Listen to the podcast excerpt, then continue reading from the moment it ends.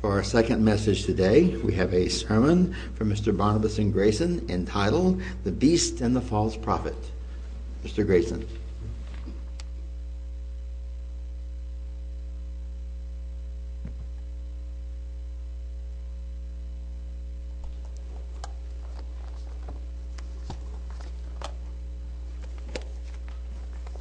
Well, good afternoon, everyone. The beast of the false prophet from Revelation 13.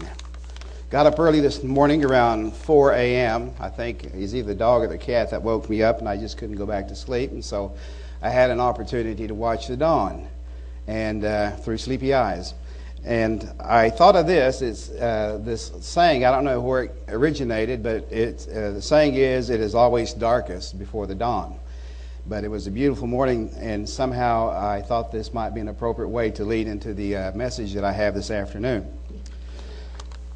In Revelation 13, the book of Revelation, there predicts a time when Christians, those who believe in Christ and follow his doctrine, are going to be regarded by, uh, as enemies uh, by the state.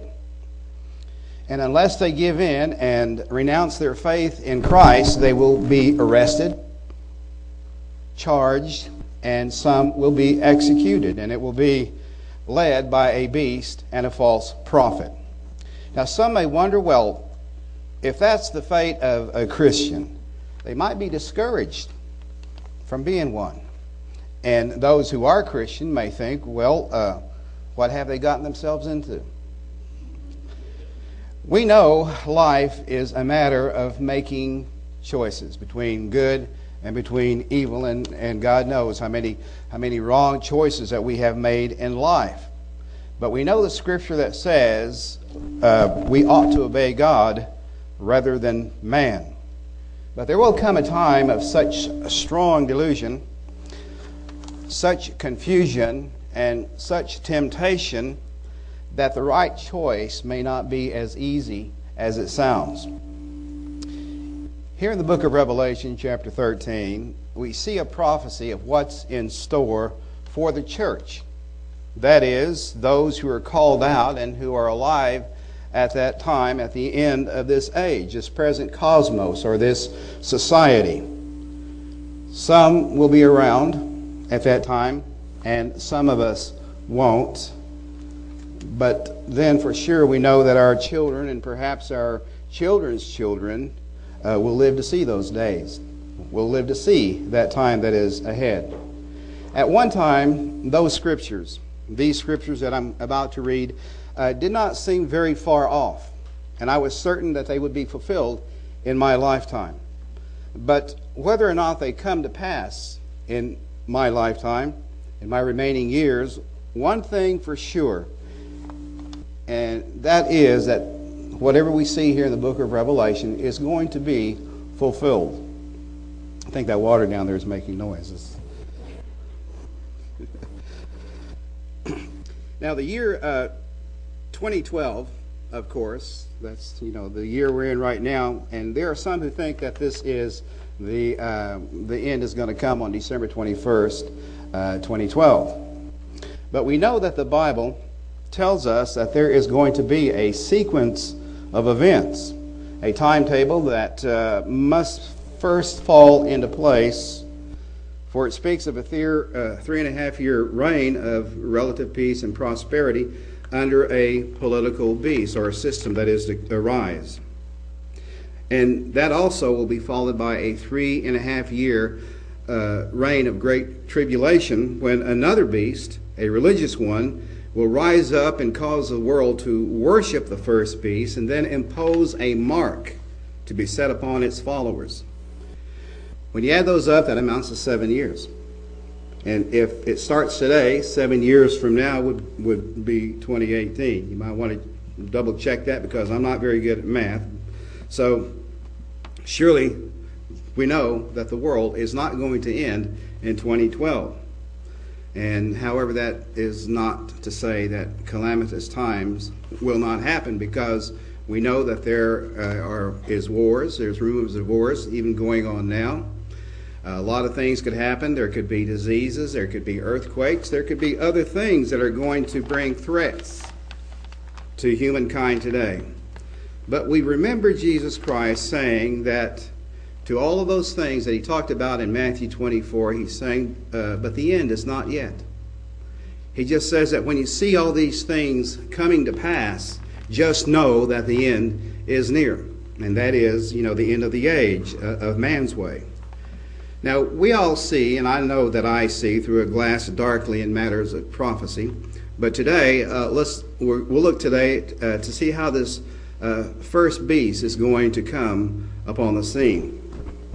There are a lot of people who have various ideas about who this beast might be, uh, but we won't get into all that, and hopefully that isn't disappointing to some who would kind of like to, you know, at least have a few names uh, thrown out there and keep an eye on them.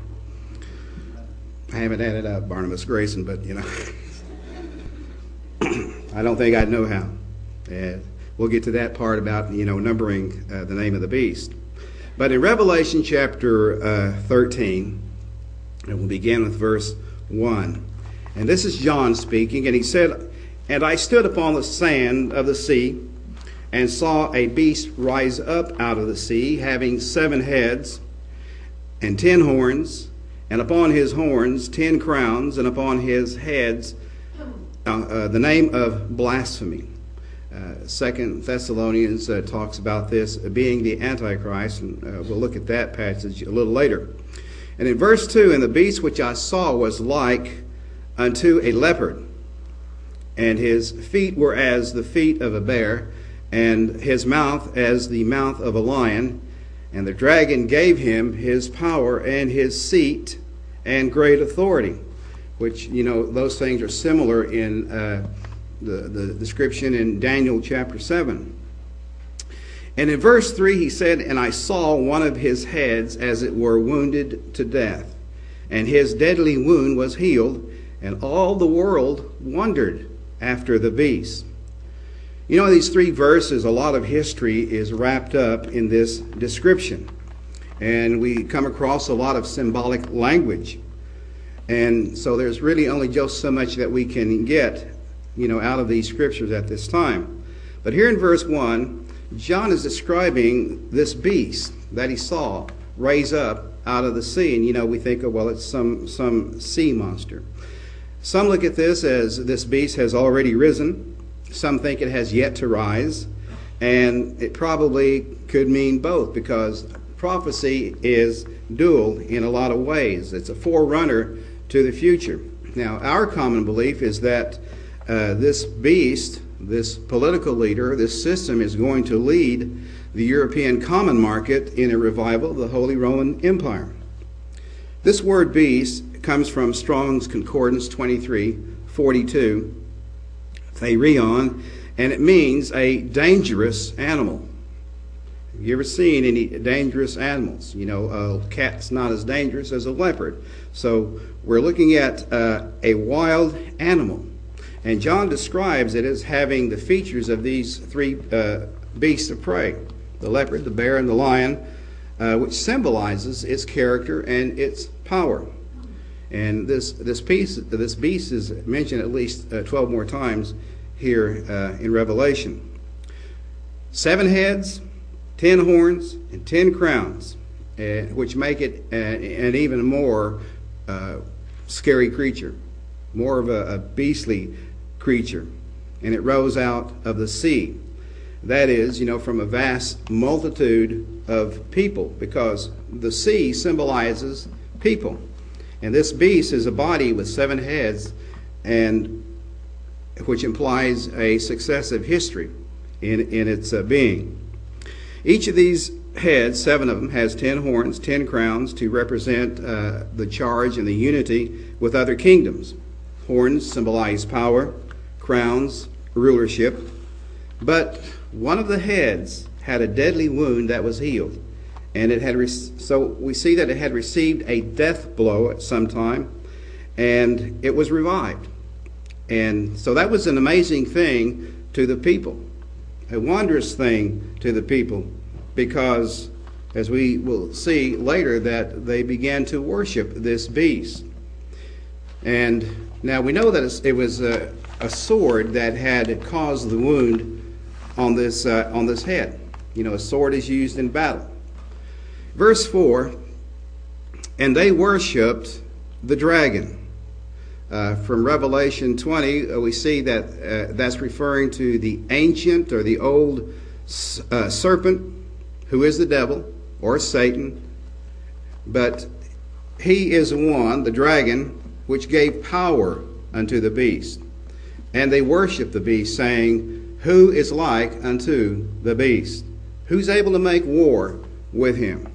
So we see that it is, has military strength. It has weapons at its disposal, perhaps, and you know finances to finance whatever war they might want to do.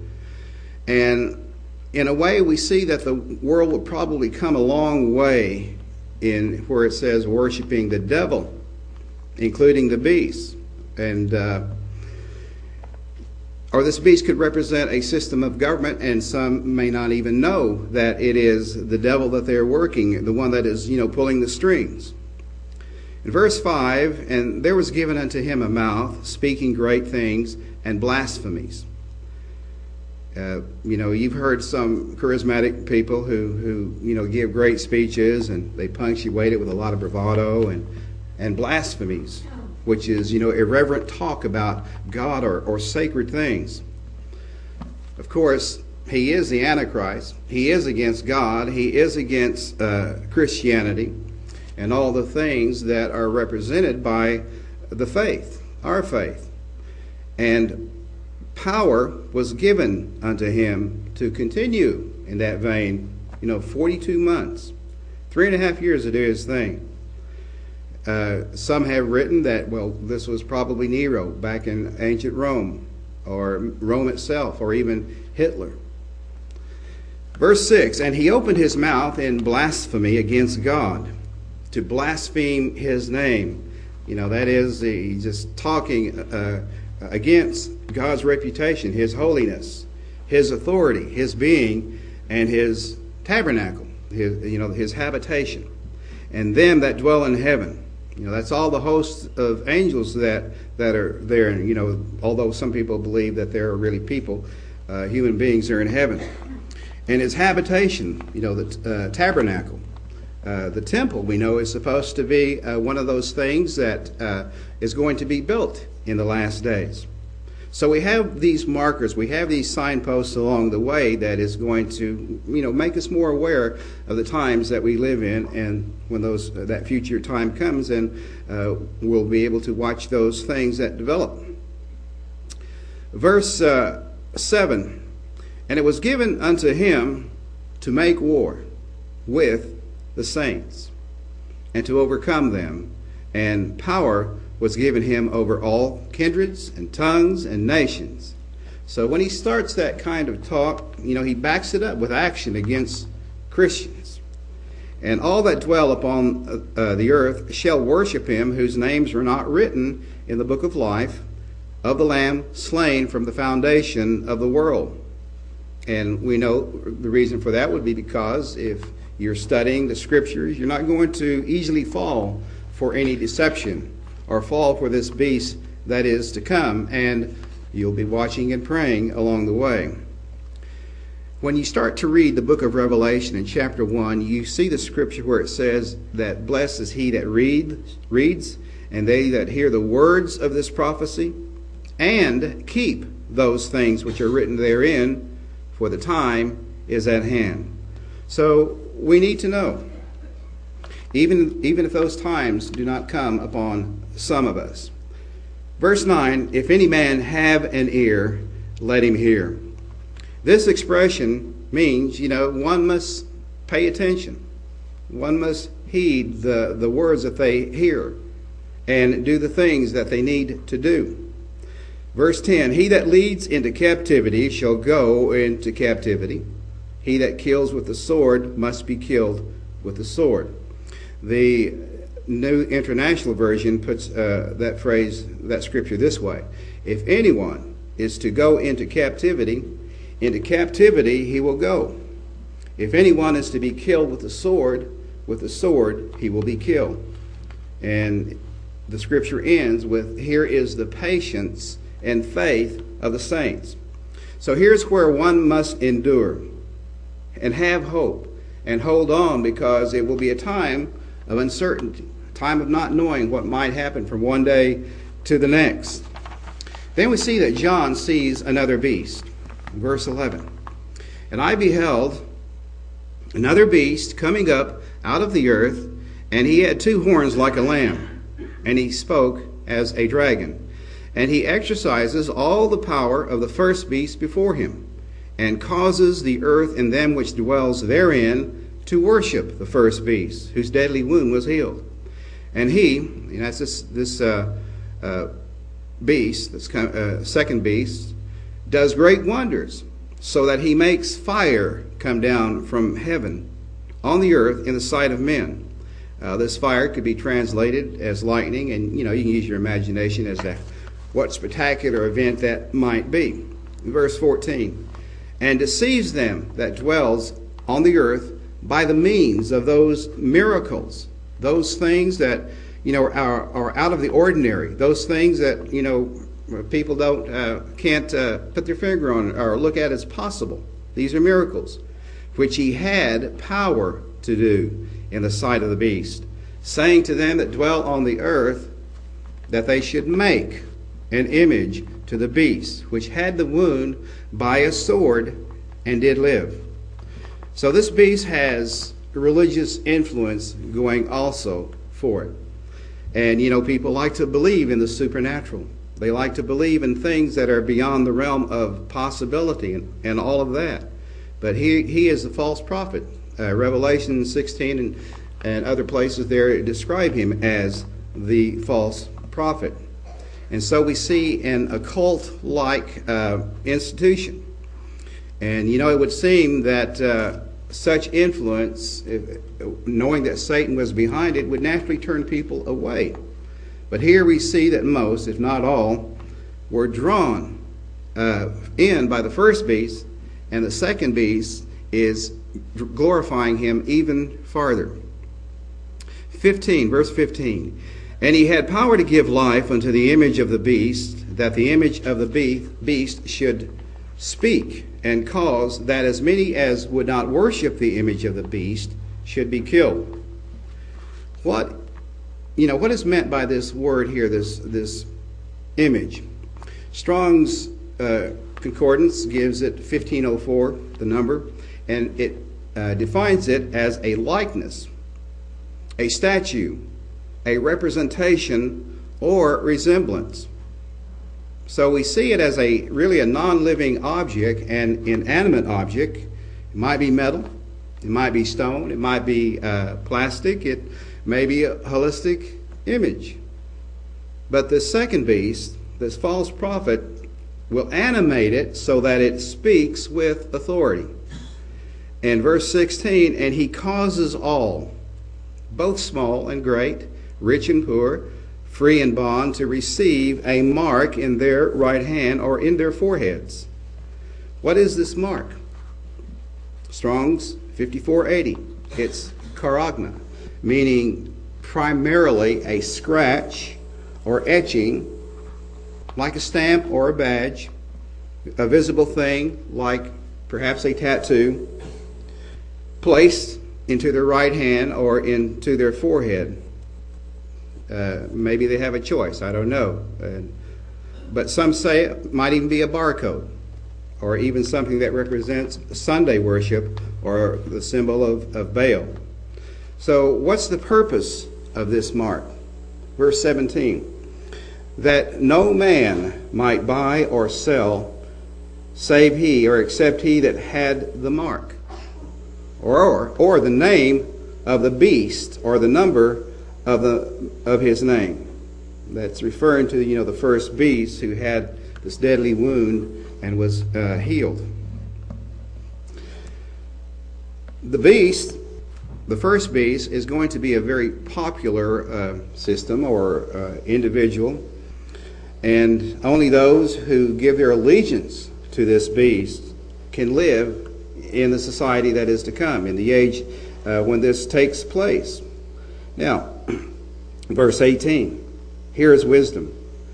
Uh, this wisdom uh, is 4678, and it defines it as being both a worldly and secular, and uh, worldly and spiritual uh, thing, but also to be done with careful thought. Here's wisdom. Let him that has understanding count the number of the beast, for it is the number of a man, and his number is six hundred, threescore, and six. Six, you know, six, six, six. So, that, but the name to this present time is a mystery. Maybe some of you know. Maybe some of you know can add it all up. But it says to uh, let him who has understanding, who knows how to figure those numbers. There's a lot of speculation, and it's going to depend on how uh, one figures the number and the language that is used. It could be Hebrew, it could be Greek, it could be Latin, it could even be Chaldean, which assigns uh, numbers to the English letter, just as the Pythagorean system does. Uh, but when the time comes, we will know. Those with understanding will make it known to the rest of us. So the time that is ahead is really going to have trials, a time of darkness before the light. Let's go to Revelation chapter 12. Verse 7. And there was war in heaven. There was war in heaven. Some have identified this as, you know, the real Star Wars. Michael and his angels fought against the dragon. They fought against that ancient serpent, that uh, Satan. And the dragon fought and his angels and prevailed not. Neither was their place found any more in heaven. And the great dragon was cast out, that old serpent called the devil and Satan, which deceives the whole world. He was cast out into the earth, and his angels were cast out with him. So we sometimes wonder, well, why do we have all of these problems on earth? Why are things so bad happening, you know, in, in our surroundings? And you look over at, at some of the things that are occurring over in Syria. I happened to see uh, uh, one of the uh, uh where a father had uh, was laying beside his looked like about a two three year old baby. The baby looked just like he was asleep, but it was dead, and he was talking to the baby, saying, "I will avenge your death." And then he said, "My baby, my baby, what wrong did you do?" And so things like that are going on, and we see a lot of deception that's going uh, uh, going on in politics, and economics, and and all of that. And we'll see why in here just a little bit.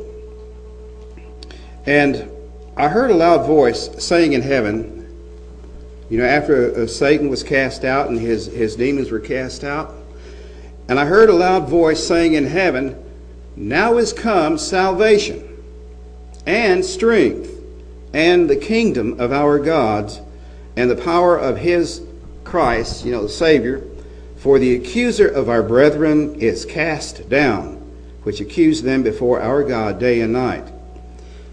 But they overcame him, verse 11, by the blood of the Lamb and by the word of their testimony, and they loved not their lives unto the, unto the death. You know, Satan has always attacked the people of God, the believers in God.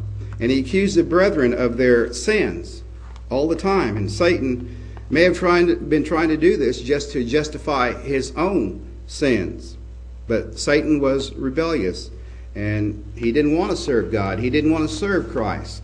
He didn't want to be on the lower rung of, of the ladder, so to speak. In verse 12, Therefore rejoice, you heavens, and you that dwell in them. Woe to the inhabitants of the earth and of the sea, for the devil is come down unto you, having great wrath, because he knows that he has but a short time. And when the dragon saw that he was cast unto the earth, he persecuted the woman, which brought forth the man child. And to the woman were given two wings of a great eagle that she might fly into the wilderness into her place where she is nourished for a time and times and half a time from the face of the serpent. And, to, and the serpent cast out of his mouth water as a flood after the woman, that he might cause her to be carried away of the flood. This flood could be, uh, you know, of soldiers that are are uh, after them like waves. And in verse 16, but the earth helped the woman, and the earth opened her mouth and swallowed up the flood which the dragon cast out of his mouth. Which, you know, the dragon by his command sent this flood after the church. And, you know, that happened to Korah and his, his rebellion in the Old Testament. So it's no big wonder that, uh, you know, that it wouldn't happen again in some ways. Verse 17 And the dragon was wroth. He was angry with the saints, with the woman. And he went to make war with the remnant of her seed, which keep the commandments of God and have the testimony of Jesus Christ. Because this remnant knows the way. They know what, what they're in, uh, what life is all about. They know what they must do to uh, maintain their faith and their hold on eternal life, so they have the testimony of Christ that keeps them going and and keeping the commandments. So there's going to be there will be among all that is to come uh, among the saints hope there's going to be salvation just as it came to those in the early years of the christian faith when satan was really trying to do away with the church when you read about church history Foxe's book of martyrs and all those that that uh, died because uh, they would rather uh, not have change their faith. So those in the book of life are going to find salvation. They're going to find both physical and spiritual. Because when you read about these things, the beast and the false prophet and all those things that are ahead, for some it's kind of like a scary story. And it's like, well, you know, what are we going to do? What's going to happen? Let's go to Isaiah now, chapter 33 because we know that there is hope beyond what we read from the book of Revelation, even though there are some things that are scary, there are some things that are going to boggle the mind. In Isaiah 33, verse 15, he that walks righteously and speaks uprightly, he that despises the gain of oppressions, that shakes his hands from holding of bribes, that stops his ears from hearing of blood and shuts his eyes from seeing evil he shall dwell on high. His place of defense shall be the munitions of rocks. Bread shall be given him. His waters shall be sure. Just like uh, God gave the woman the wings of a great eagle, or wings of some sort of uh, whatever imaginary flying thing you might want to uh, imagine. But he says, verse uh, bread shall be given him, his water shall be sure. So, you know, food and water is going to be provided. Your eyes shall see the king in his beauty. And that's what, you know, that's what we look forward to. They shall behold the land that is very far off. Uh, your heart shall meditate terror. Where is the scribe? Where is the receiver? Where is he that counts the towers? Uh, the NIV uh, translate that scripture, those uh, scriptures there, it says, In your thoughts you will ponder the former terror. Where is that chief officer? Where is the one who took the revenue? Where is the officer in charge of the gates? Verse 19 you, from the NIV, you will see these arrogant people no more, those people of an obscure speech with their strange, incomprehensible tongue. Verse 20 Look upon Zion, the city of our solemnities. Your eyes shall see Jerusalem, a quiet habitation. You know, that's when peace starts, uh, starts to spread. A tabernacle that shall not be taken down, not one of the stakes thereof shall ever be removed, neither shall any of the cords thereof be broken. But there the glorious Lord will be unto us a place of broad rivers and streams wherein shall no galley with oars, neither shall gallant ship pass thereby. For the Lord is our judge, the Lord is our lawgiver, the Lord is our king, he will save us. Psalm 121.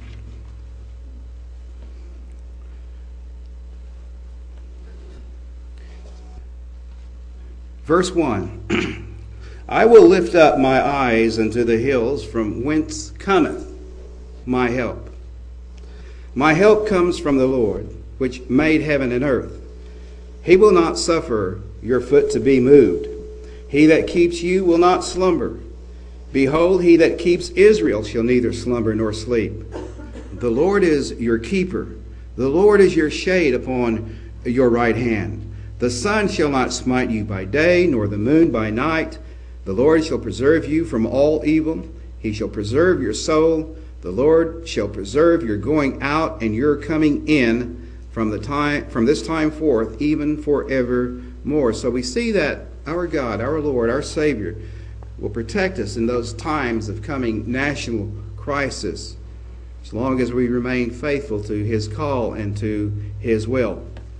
Let's go to Psalm back to Psalm 91.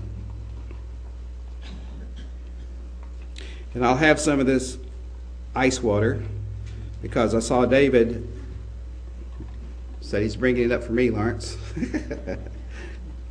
I don't know what he's hinting at. Maybe I should cool down or something now. but excuse me while I imbibe of this.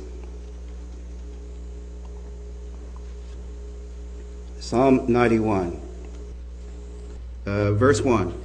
He that dwells in the secret place of the Most High shall abide under the shadow of the Almighty. And I will say of the Lord, He is my refuge and my fortress, my God. In Him will I trust. Surely He shall deliver you from the snare of the fowler and from the noisome pestilence. He shall cover you with His feathers. Does God have feathers? And under His wings uh, shall you trust. His truth shall be your shield and buckler. You shall not be afraid for the terror by night, nor for the arrow that flies by day, nor for the pestilence that walks in darkness, nor for the destruction that waits at noonday. A thousand shall fall at your side, and ten thousand at your right hand, but it shall not come nigh you. Only with your eyes shall you behold and see the reward of the wicked because you have made uh, the Lord, which is my refuge, even the Most High, your habitation. There shall no evil befall you, neither shall any plague come nigh your dwelling, for he shall give his angels charge over you to keep you in all his ways. That's those feathers, that's those wings. So, in the time ahead, and who knows when, Christians, the people of God, will be regarded as enemies of the state, a threat to whatever and whenever or whoever that uh, new world order that some talk about comes in. Isaiah uh, 30 says God in his promises, verse 29 You shall have a song as in the night when a holy solemnity is kept and gladness of heart as when one goes with a pipe to come into the mountains mountain of the Lord to the mighty one of Israel. And the Lord shall cause his glorious voice to be heard and shall show the lightning down of his arm with the indignation of his anger and with the flame of a devouring fire with scattering and tempest and hailstones for through the voice of the Lord shall the Assyrian be beaten down which smote with a rod. So we have these promises that God is going to see us through. And we just remain faithful to Jesus Christ and keep his commandments and do those things that you know we need to do in spite of the adversity and the temptation or the confusion that is to come in the future even today. Matthew 25 now. I have just a few more Matthew 25, verse 1 Then shall the kingdom of heaven be likened unto ten virgins, which took their lamps and went forth to meet the bridegroom. And five of them were wise, and five were foolish. And they that were foolish took their lamps, and took no oil with them. But the wise took oil in their vessels with their lamps. They were prudent. They were. They, it's like in Proverbs where it says, uh, "Consider the ant." You know, the ant uh, is always working, it's always trailing off to faraway places and bringing uh, food stores back to its nest, looking ahead. preparing, storing. And while the bridegroom tarried, they all slumbered and slept. And at midnight there was a cry made Behold, the bridegroom cometh, go you out to meet him. So, this, this message, you know, is something that is going to be to us. Go you out to meet him. Behold, the bridegroom comes. You know, as I mentioned earlier, midnight, they say, is the darkest hour. And if we look at this in Matthew 25, you know, we can, we can say, well, this is uh, at such a time, Christ is going to return. But when we read in the book of Joel about those days of clouds and gloominess, how there's just going to be a hovering of, of dark clouds over the overhead, it's going to be like night. But in the middle of the darkness, this glorious bright appearing will come, and he will appear as the sun shining in all its strength. And there will be signs and wonders. Uh, tonight, tomorrow night, you know, when, when you look toward the west, there, you know, you'll see the moon and you'll see Venus and you'll see Jupiter in a rare uh, lining up. And December 21st, when it comes, you know, there, the other planets will be lining up also. So you, these signs and these wonders will even be more uh, wondrous in, in the future. And in verse 7, uh, then all those virgins ro- arose and trimmed their lamps. And the foolish said unto the wise, Give us of your oil, for our lamps are gone out. But the wise answered and said, Not so, lest there be not enough for us and you, but go you rather to them that sell and buy for yourselves. And while they went to buy, the bridegroom came. And they that were ready went in with him to the marriage, and the door was shut. Afterwards, afterward came also the other virgins, saying, Lord, Lord, open to us. But he answered and said, Verily, truly I say unto you, I know ye not. And then to us, watch therefore, for you know neither the day nor the hour wherein the Son of Man comes. Go to Second Thessalonians chapter 2. This will be the final reference that I will make this afternoon. Second Thessalonians chapter 2. I'm going to read from the uh, New International Version, beginning with verse 3. Don't let anyone deceive you in any way, for that day will not come until the rebellion occurs and the man of lawlessness is revealed, the man doomed to destruction he will oppose and will exalt himself over everything that is called God or is worshiped, so that he sets himself up in God's temple, proclaiming himself to be God. Don't you remember that when I was with you, I used to tell you these things? And now you know what is holding him back, so that he may be revealed at the proper time. For the secret power of lawlessness is already at work. But the one who now holds it will holds it back will continue to do so till he is taken out of the way. And then the lawless one will be revealed, whom the Lord Jesus will overthrow with the breath of his mouth and destroy by the splendor of his coming. I rarely get to see the, you know, uh, dawn.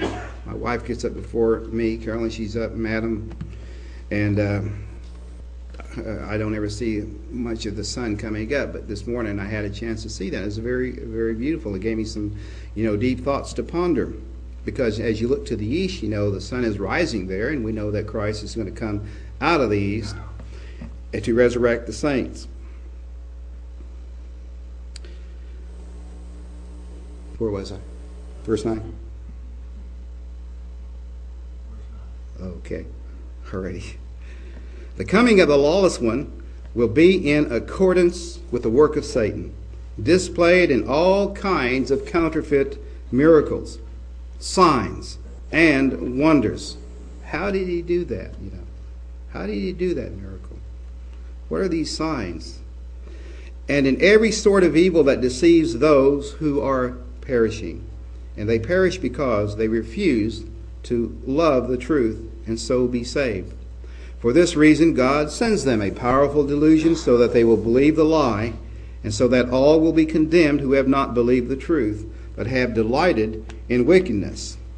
But we all ought always to thank God for you, brothers, loved by the Lord, because in the beginning God chose you to be saved through the sanctifying work of the Spirit and through belief in the truth. Uh, you know, at one time in our past, you know, we. Uh, we were full of sin. We repented after we acknowledged those sins, turned, turned toward Christ and his, his shed blood. He called you to this through our gospel, that you might share in the glory of our Lord Jesus Christ. Verse 15. So then, brothers, stand firm and hold to the teachings we passed on to you, whether by word of mouth or by letter. And may our Lord Jesus Christ Himself and God our Father, who loved us and by His grace gave us eternal encouragement and good hope.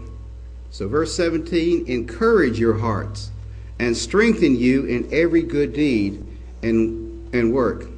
Don't grow weary. You know, keep up the good work. that's God's work. And the darkness will turn into noonday bright.